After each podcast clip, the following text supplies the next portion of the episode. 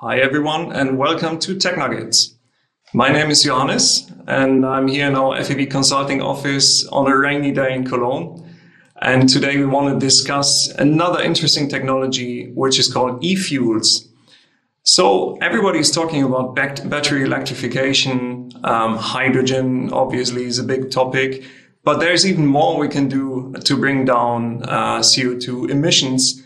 And one part of the story certainly is e-fuels, in which we want to look a little bit deeper into today. So I'm really hoping that you like the discussion of this interesting technology. And to make sure that it's going to be interesting, I've invited another expert on that topic. Please welcome with me Benedikt Heuser. All right, here with me today, Benedikt Heuser. Welcome, Benedikt. Welcome. Good morning.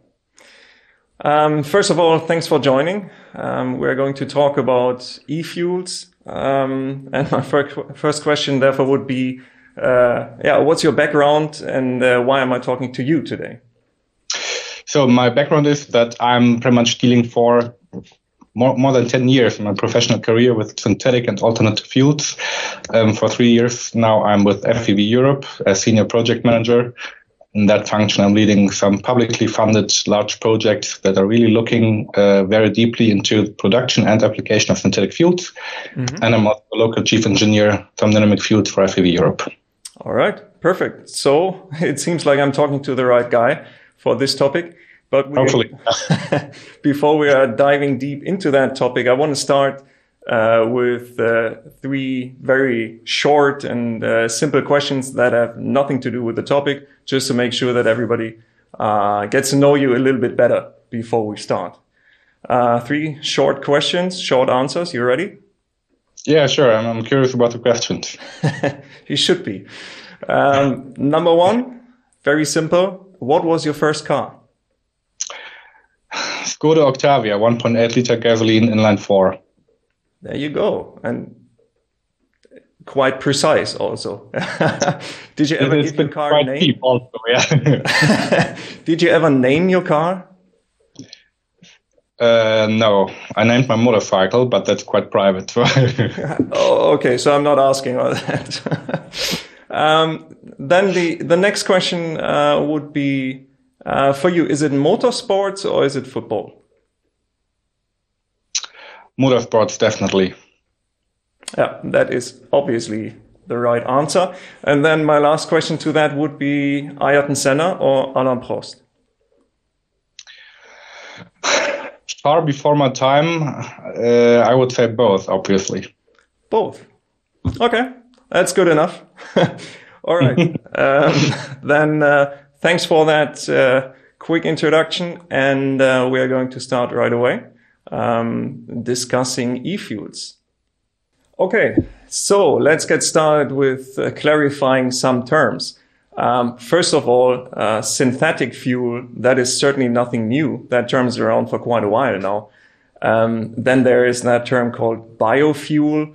And we also have, rather newly, e-fuels. First question to you would be, can you bring that in order a little bit and explain what is behind that? Yeah, sure. And first of all, the list you just named is really not exclusive here, so there are quite many other terms also used for the same stuff, actually. Overall, we claim a synthetic fuel, pretty much everything what is not from fossil resources. Mm. Yeah, so there might be biofuels and e-fuels or refuels, however you want to call it. I think biofuels is quite self-explaining. Here you have a biomass source, and then you take that to make your fuel. E-fuel is pretty much also called electrofuel. So there you take carbon dioxide from whatever source, mm-hmm, and renewable hydrogen, what is made by electrolysis with renewable electricity, obviously. And synthetic fuel is pretty much the overarching term you use for all that type of fuels. Okay. And then there are quite a few more terms. For example, you could differentiate between blends and drop-in fuel. What's behind that?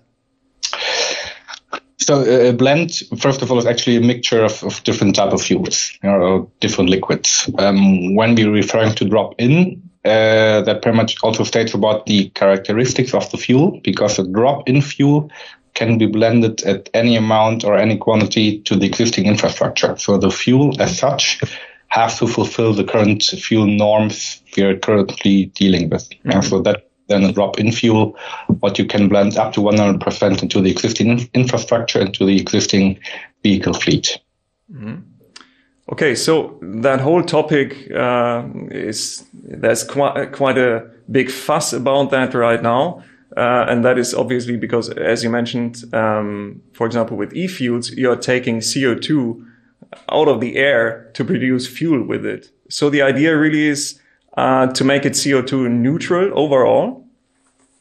Yeah, sure. Yeah, so the overall goal is that the car that later on uses the e-fuel just produces as much CO2 as you take from the atmosphere or from wherever to actually produce the fuel. And it's like with a tree. If you burn wood, it also releases only that many CO2 emissions that have previously taken from the atmosphere. Where you actually would take the CO2 from, they're debating if you would go for direct air capture or if you would go to point sources. In the end, it doesn't make any difference because the left pocket, right pocket. The question is what would be more efficient, at least in the short term, when actually ramping up that technology. Right. Before we are diving a little bit into that production chain, well, the major criticism about all of that, I guess it's well known to you. There's a big movement towards battery electric or the overall story about hydrogen and fuel cells and all that. So you could argue e-fuels, for example, is that just the last straw to keep the combustion engine alive for you? Yeah, that's the headline you read quite often in the newspapers. From quite different magazines or authors and whatever. Definitely, we're not doing this in order to save the diesel engine or whatsoever. That is definitely not the case. In our view, it's just about that we have three different pillars for future neutral mobility. Relying only on battery electric vehicles for sure isn't enough. The same holds true for fuel cells, and also the same holds true for e-fuels. So none of these technologies alone is able to really have that impact what is needed to bring down the CO2 emissions in transport. So in our view, we need everything in parallel. It's not either or, it is just really put all efforts on all three technologies in order to meet the Paris climate goals. Yeah, that is what it is behind. Battery electric vehicles for sure are needed. Yeah, they will ramp up significantly, but simultaneously, just in Europe, we're having more than 300 million vehicles. The fleet renewable time is quite long, so just waiting for battery electric powertrains are replacing the current ones just isn't enough. Yeah? So we have also to find technologies to set the current fleet CO2 neutral or at least reduce the CO2 emissions. Well, I think you're bringing up a very interesting point because, well, first of all, you're saying we need to do everything, not only just one topic to achieve the targets or one technology. But secondly, you're addressing the fleet. And I mean, it's quite obvious that the fleet takes a while, all the vehicles on our streets, to be replaced. So you're saying with those CO2 neutral fuels, you can address that issue of making all those vehicles that are already out there CO2 neutral. Is that what you're saying? That is what I'm saying. Yeah. So it is really addressing the current fleet, but it might also be in addition to battery electric vehicles in the future. Also, when we're talking about climate change, we are often looking from many German national or maybe also European perspective, quite many other countries in the world as well. Yeah, so climate change for sure is not a European or national German problem. So we also have to develop technologies for the countries that might not be that fast and really going to for purely electric powertrains. Yeah, so also for that countries, we have to have a solution to help them also bring down CO2 emissions of their transport sectors as well. Well, and then obviously there are not only cars out there, right? There are other forms of transportation too, where it might not be just as easy to put a battery in airplanes, for example, right? Yeah, for instance, yeah. So airplanes, ships, that for sure is not going to be electrified in near future. But there are the applications that will rely for quite a while on high energy dense fuels. for airplanes, we already discussing a quota of e-fuels already. And so talking about in Germany 2% by 2030. That is a first step, for sure, not enough and not sufficient. But also the other type of public transport, individual transport have to be addressed by such quotas in my point of view. Right. So that all, to be honest, that all sounds a little bit too good, to be true. So let's talk a little bit about the challenges right now, and let's probably for that reason go into the production process and where it stands right now. Could you explain in a simple form how these kind of fuels are being produced today? So as we said, these type of fuels, so there's not the e-fuel, so there's actually quite a bunch of different types of fuels you can think about. First of all, if you talk about e-fuels, it starts with CO2 capture and hydrogen production by electrolysis. As already mentioned before, CO2 can be taken either directly from the atmosphere, so there's a drawback, of course, is the quite low concentration to filter CO2 out of the air, but you can also go to point sources. If you have biogas plants, for instance, they have very high quality, high density CO2 concentration in the gas, roughly 30%. So that is way easier to really capture the CO2 out. So in short term, for sure, we will go to point sources, but in the long term, we will definitely also have significant amount of CO2 direct air capture. If you then have hydrogen and CO2 at hand, you can go, for instance, to Fischer-Tropsch synthesis. It's quite known technology for almost a century. With that type of technology, you can make, for instance, kerosene for airplanes. You can make diesel-type fuels. You can make waxes. But you can also have a fraction of gasoline-type fuels. Another pathway could be that you start off with methanol synthesis. Methanol, of course, can also be directly used as fuel. And in China, we see this, that they are running their taxi fleets with methanol already. They do have heavy-duty powertrains running with methanol. We think that is also a very interesting fuel for marine applications. But for a passenger car, talking again about drop-in backwards compatibility, methanol would be the starting material for the MTG process, what is methanol to gasoline. And by that process, you can really make a compatible fuel that is feasible for all gasoline-type cars out there on the streets already. Okay. So when you read the news, you see, for example, that Porsche is doing that together with Siemens, I believe in Chile. Yeah. So what's stopping us? What is in that production process the big hurdle right now that's keeping us from, pouring it into any vehicle tomorrow? It's not actually the production process what is stopping us, it's legislation. Because currently, if you look at the whole value chain, you mentioned Siemens already and Porsche. At this point in time, there's actually no one of the stakeholders who has a significant benefit of investing into that technology. I think it's not a secret that technology for sure is quite costly. If you would ramp up that type of facilities in really large amounts, it's easily in the billion-euro investment. And if you do not have really benefit of that, either monetary or ecologically, you won't do this. And that is why we are also trying to convince politics about the benefits, why we do need that type of fuels, so that there will be legislation, that there will be incentives for stakeholders to really invest into that technology. And I think what Siemens and Porsche are doing in Chile is awesome. Yeah, so that is the step we need. That is really industrial stakeholders proving politics and public that technology might work and that there is a significant interest to really go that way. Right. So you already mentioned it is quite costly. Big question then for me is, once we are there, will I be able to afford that fuel? Keep fingers crossed. Yeah, no. It will be for sure more costly than fossil fuels today. Because honestly, what can be cheaper? Some easy words. What can be cheaper than drilling a hole into the earth? And you have the fuel almost at hand. And it can't get any easier than that. If you want to go to CO2 neutral mobility, it is going to be more costly than what we have today with fossil fuels, for sure. And there it doesn't matter if you go to fuel cell, battery, or e-fuels. It's always more expensive than fossil fuels. We definitely need incentives for synthetic fuels, as we do for battery electric vehicles as well. In the long run, so after 2030, we think that synthetic fuels can be produced at roughly €1, €1.50 per liter e-fuel.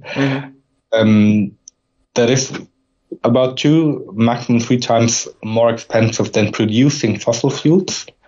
So we have politics to make incentives to really produce that fuel, and also for the customers to buy it. That might be by adapting the energy tax you currently have. Yeah, so moving away from energy tax to fossil carbon tax on the fuels, yeah, and then we would quite easily have a leverage price between the different types of alternatives.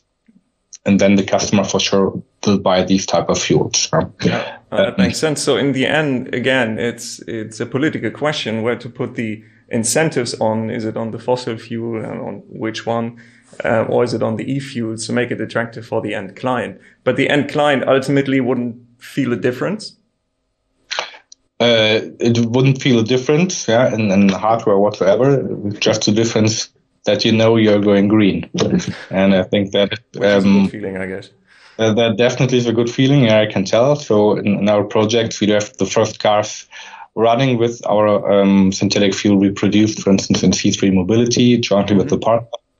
And I have to tell that it's awesome. Yeah, you know, you're currently running the car or the motorcycle or the truck, whatsoever, with the green fuel, and that is a really good feeling, and I hope that everybody will enjoy this type of feeling in the future as well. So you have some of the e-fuel available right now?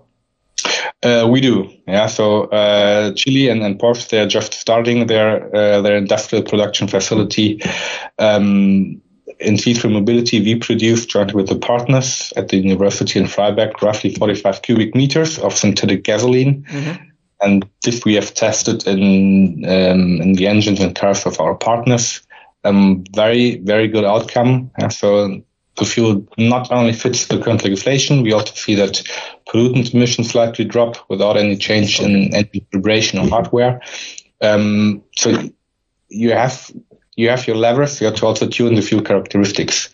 And the benefit is that we're not only going CO2 neutral, what is already a really quantum leap, I would say, but you can also further reduce pollutant emissions. And the combination of both, I think, is really very, very interesting. All right. Well, as a last question, let me get back to the point that you made before about biofuels coming from biomass. Now, there's a whole range of different biomass that you could use for that. And there was also some criticism about that in the past. What would you think, looking into the future, where this biomass is coming from? So for sure, it is not first generation anymore. And so we're not really growing plants that you could also eat or drink or whatsoever. Biofuels of the future will be either second generation or even third generation. That means you're using residues. Yeah? So that might be lignocellulosic material, also for ethanol production. The amount for sure is limited, because also there's more than one stakeholder who would be interested in the raw material biomass. So you can use it for your pellet, for heating purpose. You can make biogas, you can make biofuels. And that is also why we think that we can not only focus on either biofuels or e-fuels. Yeah, so same for battery and fuel cell and fuel. We need everything. And need all the sources we have, all the raw materials we can gain, to make it also very cost efficient.